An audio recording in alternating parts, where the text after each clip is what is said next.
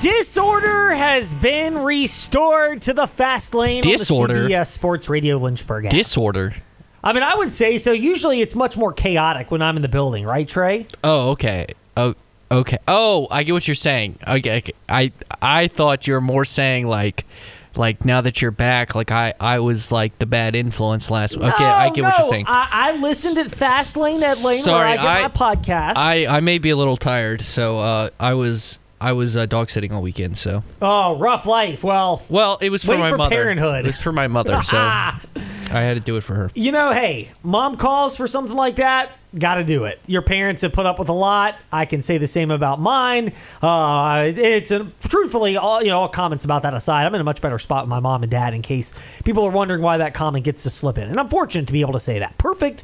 No, never perfect. I don't ever believe that's the case. But uh, yes, I'm blessed to say it's in a much better spot. But it- is amusing to start the fast lane because disorder has been restored. Chaos always seems to be around when I am here. And disorder, perhaps, in NASCAR, because it could have gotten chaotic. In fact, I thought it might have gotten chaotic. So, to use the sports betting parlance to start the fast lane here on the CBS Sports Radio Lynchburg app, there are certain bets that you make and you lose, and you're like, what was I thinking? There are certain bets you make and you win, but you have to be smart enough to acknowledge that you kind of got lucky on that. There are certain bets that you might win, make and you win and you nailed it. Then there's certain bets you make that you lose, but the logic makes total sense. And today, betting on Martin Truex Jr. at a plus money price as he was surging through the field, getting off of a pit sequence, and in what? 19 laps, I believe, ironically enough, making up a gap from 19th to the lead and winning the stage two barely. It sure seemed like Martin Truex Jr. was going to run away with the race. And getting him at plus money during that surge and identifying it made a lot of sense. But in hindsight, it's okay to say, you know what? The logic made all the sense in the world. Because also, he had multiple opportunities to catch eventual race winner Chris Buescher. Awesome story, by the way. I I love that these two guys are battling it out for the win. Okay, you're not going to be putting too many NASCAR promotional ads together uh, and running them on TV or the radio broadcasts, if you will, or social media or however they want to advertise. You know, it's not, they're not doing enough with us, so I don't really know what they're doing, but we know they do that. You're not going to put very many together highlighting Chris Buescher versus Martin Truex Jr. But this was one of the more compelling races. It sure looked like Truex was going to catch, catch Chris Buescher. In fact, he caught him twice. But there's that old adage in motorsports catching him is one thing, passing him is another. And I, I, the logic of Martin Truex Jr. when he was still at plus money and surging to a stage two victory, barely at the end of stage two, but getting a victory in that stage, I'm fine having thrown away that $50 today. It's not there, it's gone up in smoke. The logic made complete sense. Best driver over the last month and a half to two months, a championship favorite, and a guy that had, let's be honest, the better car for the majority of the day at Michigan and was in the process of slicing and dicing his way through the field. But at the very end, Truex had a difficult time ultimately passing Chris Buescher. And he noted that when he spoke with Fox Sports Bob Pockrass after the race as to why he could catch but not pass the eventual race winner, back to back winner, we might add, who was also victorious at Richmond in front of Trey Lyle and his Frontstretch.com colleagues a couple of weeks ago.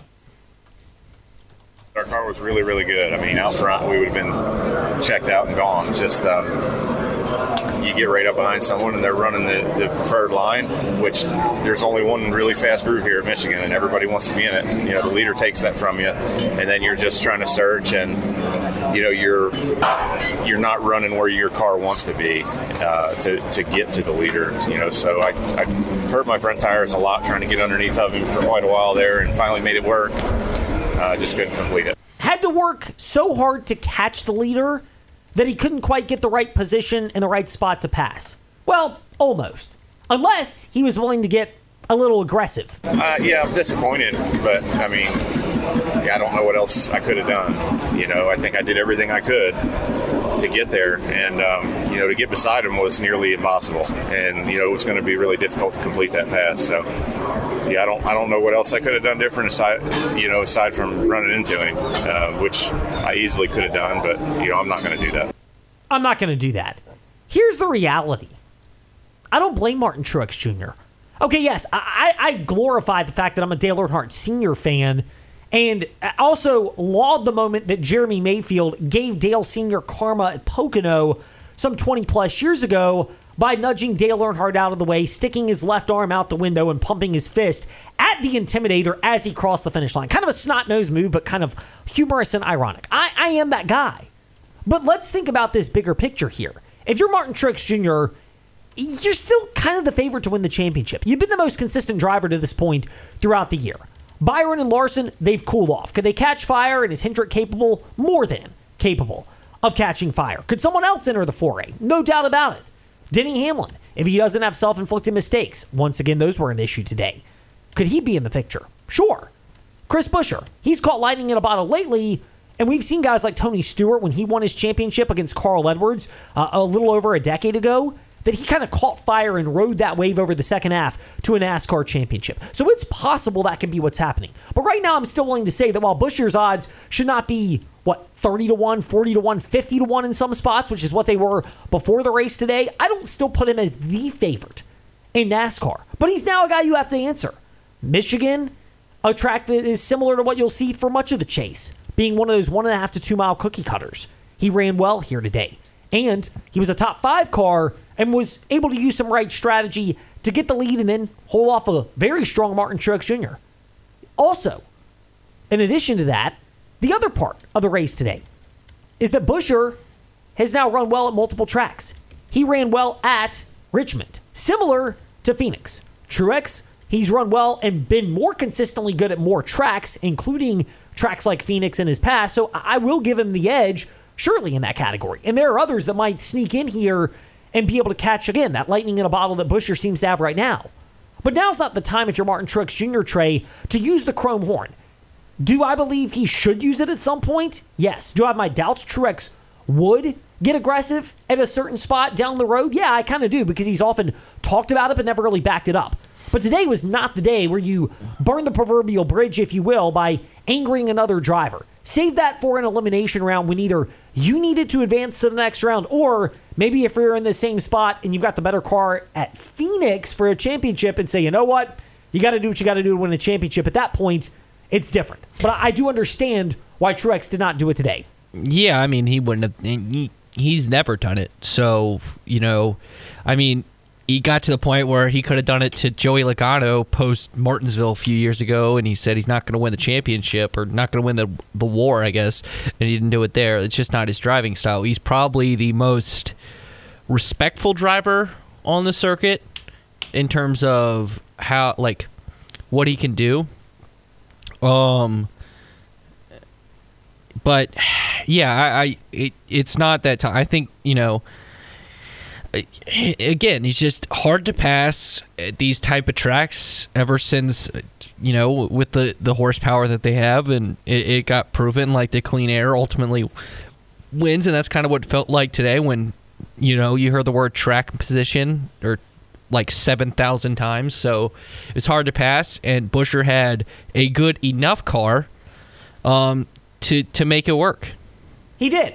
And Buescher was good enough today and while uh, you can correct me if you disagree, Trey, while I don't put Buescher as the favorite, I think he's a guy that deserves at least respect as being somebody that now could make noise in the playoffs. Something people questioned after the win at Richmond, as dominant as he was, because it was his first win since Bristol last year and just the third of his career. But now going back to back, two different styles of tracks, and two tracks that have some translatable effects to what you'll get in the playoffs. Yeah, I think there's some merit now to say that Buescher is a guy that could be there at the end, and that does shape the way this race unfolded today, also.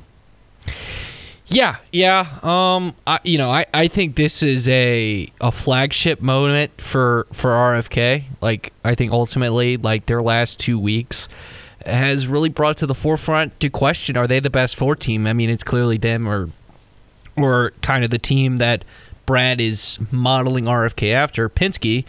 But uh, at the end of the day, Truex was going to do as much as he can without wrecking, which he got very close to wrecking. passing the 17, and Chris Buescher is at you know, you know, kind of he did the Kevin Harvick. Kevin Harvick did this exactly last year at the same exact time. One Richmond, one Michigan, just flipped it because Richmond is at Richmond was ahead of Michigan this year, unlike last year. And I, think for Chris Buescher, like this is him kind of finally, you know, maybe establishing himself as a guy from who has talent and has shown speed and flashes to maybe a more consistent front of the end finisher than I, I would say this is on Truex because Truex clearly had the fastest car. He's the points leader all year. It's not shocking that he finished second and had the fastest car. It's more about I think the last two weeks of Chris Buescher and him peaking at the him kind of peaking and RFK peaking maybe heading into the playoffs than it is more about Truex. Do you want to peak, by the way, and make sure your summer peaks on a great note, ends on a high note? Then you need to make sure that you go ahead and head to insaneradiodeals.com and get those Lynchburg Hillcats general admission tickets or reserve tickets with a $10 food voucher.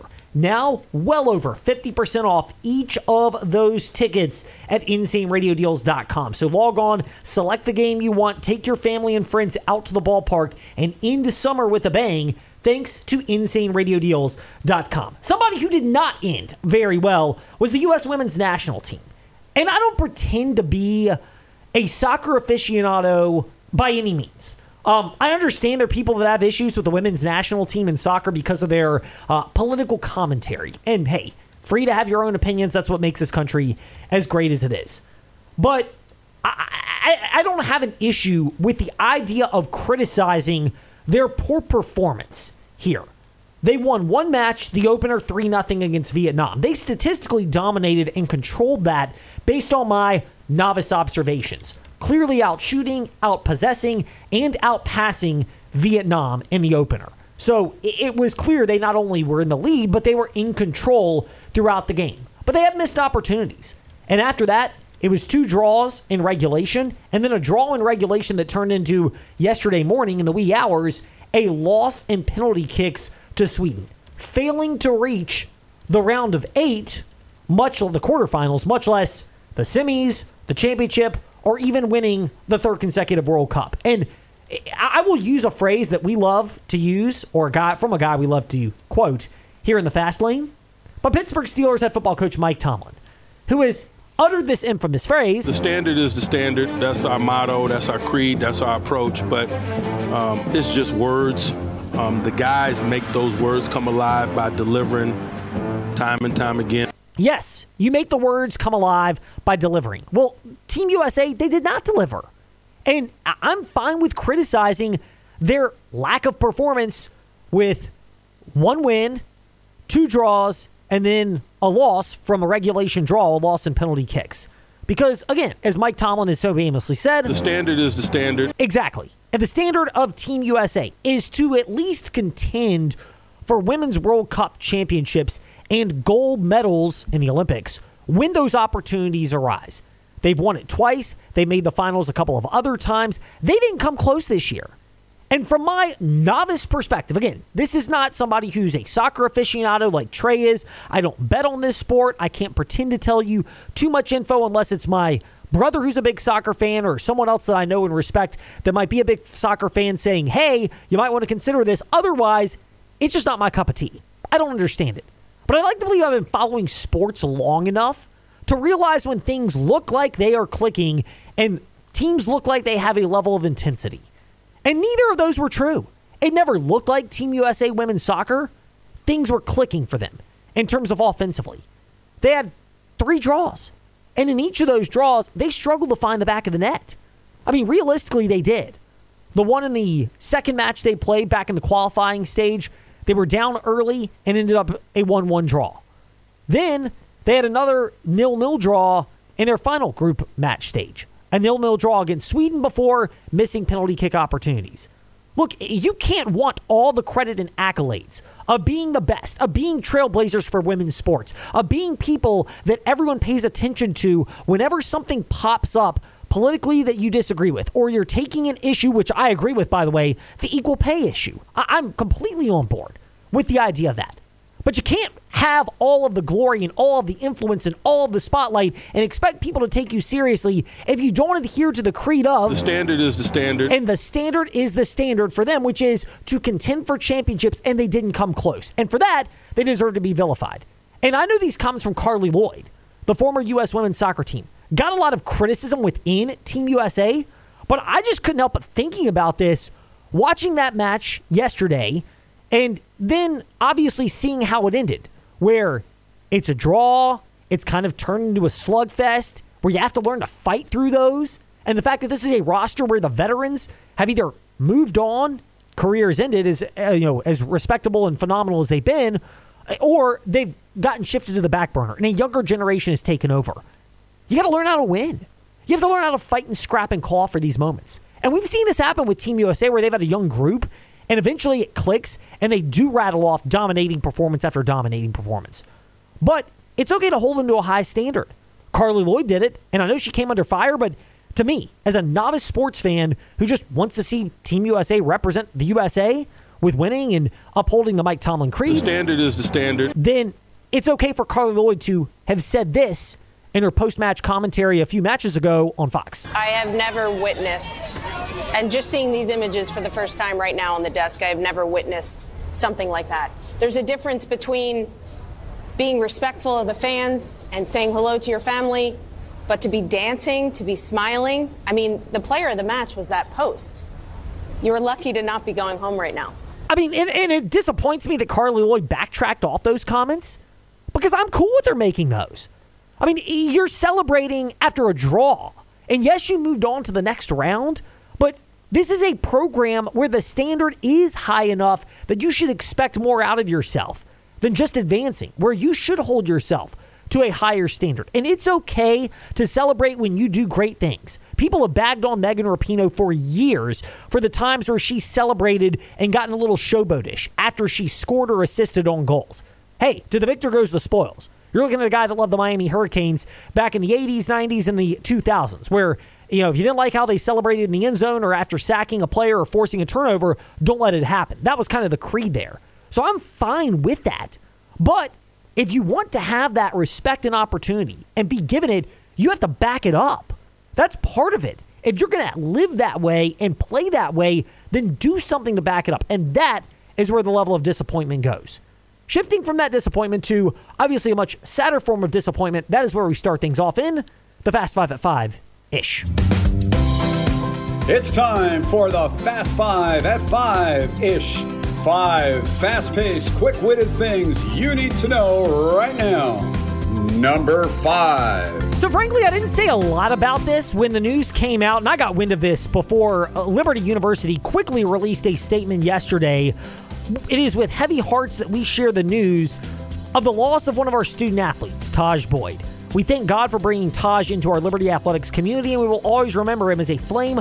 Taj will be missed dearly. Offensive lineman, first year, getting ready for his freshman year at Liberty University. Um, you know, you can check out the insaneradiodeals.com fast take that we posted earlier today on this, and I appreciate all the support that has come in from our fans and, and listeners from that a little bit earlier. Um, I didn't do anything with that yesterday, and, and frankly was kind of curious and just took a moment to try to figure out how I was going to phrase it earlier today. Um, nobody has refuted this, and I've heard people confirm this, but you know, let's be honest. You're talking about the, the reality in this day and age where mental health is more widely aware aware of, and we are more aware of those challenges. Trey and I have both been outspoken about our battles when it comes to mental health and depression or anxiety or a combination of those. And it doesn't preclude either of us from kind of living by that Mike Tomlin creed we played a little bit earlier of having high standards for ourselves. But it's a balance, learning how to live by that, handle accountability, and yet understanding that there are also times where you just have to tap out and take a moment. It's why I do less air in the fast lane, and we don't do a ton of it, but good nature ribbing and rubbing. We do it some, and it's not like Trey and I rehearse this, but we do it in a way where if we're Stop. We know the script's out, all right, Ed? The script. You write a script for me every day. Come on. Eh, you know, with the time that I have, Trey, it like takes we are actually eternity. like we're actually secretly the part of the NFL script writing team, and this is how we practice. you know, it, it, we practice so well, it hopefully sounds legitimate. Um, no, but in all seriousness, um, it's sad, and that was my first thing. And I you know, got wind of this a few hours before Liberty issued the press release. I commend them for jumping out and issuing a press release as soon as possible. Um, you can read into it what we've said before and what we were saying right now about this is everything that pops up. Generally, when, uh, you know, this is one of my first rules of thumb anyway. Generally, when no cause of death is listed, especially with someone that dies unexpectedly, uh, it's not always the case that something pops up. Sometimes it is health related. If it is, sometimes it comes out. Sometimes it doesn't. And when it does versus doesn't, you can figure out where things are going. And usually, if not, it's one of two things. And with most student athletes, and to my knowledge, Taj Boyd being the case, there was not substance abuse issues that popped in. That was not what unfolded here. So, again, figure out where we're going with this. But it, it brings up a bigger point that it's okay to not be okay. It's okay to say, you know what? This news sucks as a sports fan as a Liberty University fan to see now for the second time this year something like this pop up within the Liberty Flames athletics community where a situation arises and you have to realize that it's okay to acknowledge the weakness uh, of mental health and the need to be fervent and on board with that. And I don't at all blame Liberty for this. This is not the reality. This can happen anywhere. These things pop up people look at the tragedy on grounds at Virginia and just how sad and despicable that act was that unfolded last November that killed three Virginia football players. But there is a mental health angle to that as well, and someone not being able to properly process that and feeling able to go reach out to the right people and receive the right level of support. And we're always going to be grappling with that because everybody's different. There is no one size fits all solution to any of this. There's no blueprint for how to do this. It's a challenge, it's a delicate balance, and you do the best you can. And yes, you hope and pray that you'll have more clarity on what to do and how to handle these type of situations going forward. But every time these things pop up, it, it clearly shows a level of vulnerability and why, you know, I think Trey and I are both open at times to being willing to say these things are serious, that we've had our own challenges when it comes to mental health. We say it because I, I want people to be okay admitting that and looking for the best way to get solutions, and that it's okay to say that as challenging as it might be. And yes, there is no other way to move on from that into number four. But another topic that did come out, Sam Vecenie, theathletic.com, came out with his latest NBA draft player rankings. And I give these type of things more credence, NBA draft rankings, than I do NFL rankings. Because you can have player rankings for the NFL, but so often how positions are valued and how teams value positions and what they're really seeking impacts where a player really gets ranked. They're just more variables. In the NBA, it's largely about projection.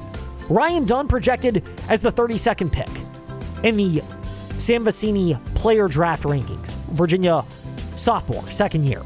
Or that's an early second rounder. I completely see that. I see a guy that clearly could be in the first round if he develops the way I expect that he will after this year. And believe there's a very good chance, if you asked me, you know, whether it should be projected Ryan Dunn leaves Virginia after this year, I would lean yes because of his upside and the trust that Tony Bennett has to develop players. Reece Beekman is a 45th pick, mid second rounder is what that translates to under Sam Vecenie's rankings. I see where that goes too. And, and, and, to me, again, I am banking on Tony Bennett with a redefined roster and redefined roles, being able to connect in a much different way and in a way that makes complete sense for how these guys can grow and develop their careers. Number three. Back to today's race winner, Martin Truex Jr. He announced he will return to Joe Gibbs Racing for the 2024 season over the weekend. Also, Corey LaJoie announcing he will have one more year with Spire Motorsports, actually multiple years, signing a multi year extension to stick with the number seven car for Spire Motorsports in the Cup Series. I love both of these moves. You know me, I'm a fan of Martin Truex Jr. and just his style of racing, and the fact that he has gotten the most out of equipment, that he's never been one that's lauded in a lot of ways. And the whole stacking pennies approach for Corey LaJoie is the same thing. Guys that aren't necessarily revered and not necessarily touted as the next great thing, but find a way to come through, it's always cool whenever you can see them develop and eventually get rewarded. Number two. Joe Gibbs Racing already talking to the Washington Commanders and other Josh Harris owned pro sports teams about ways to collaborate, including getting Magic Johnson involved with the race attendance, operation, and promotion. Look, I joke as much as anybody about Magic Johnson and his nebulous Twitter commentary, which really is the most unsubstantive thing in the world. If you go check it out, you'll see what I mean. There's not much there. But people follow him, people love him. He is a Laker legend, and he does have a lot of sway with people out there. And if you're NASCAR, why not leverage that for somebody who can just make a post about a NASCAR race being cool and him enjoying it wherever you fly him to, whatever destination he chooses to attend. Leverage that for your own benefit. And oh, by the way, yes, promote NASCAR at Commanders games. Promote NASCAR at 76ers games. Give them a better divergent thing from seeing that crappy product out there. And Talking about the Commanders, right? Uh, you know me, the anti Sixer guy, Trey. I mean, at least they'll play well in the regular season. Well, that is very true. But no, I think this is a smart business move from a NASCAR perspective. And number one on the Fast Five at five ish. I about laughed, and my kids didn't know why. When I saw the Pete Thamel tweet earlier today that in the next 24 hours there are two calls for the ACC to vet and have exploratory discussions about the addition of two new schools. And nope, it's not Notre Dame and West Virginia. It never will be Notre Dame. It will not be. It could be West Virginia in the future, but oh no, why would we go with a geographical fit? A fan base that would love to join the conference, rekindle rivalries, spark that passion that fans have had. No, this is the same ACC that, oh, by the way, thought it would be great to have Virginia Tech paired up with Wake Forest and Miami to be paired up with Louisville, given the history those programs have against each other as common opponents, not, oh, I don't know, Wake Forest and Louisville as a common opponent. No fun rivalry sparks there from WikiLeaks and Virginia Tech Miami, regardless of two plus decades of history. Oh no, why would we ever do that? The ACC is looking at da da da da Cal and Stanford.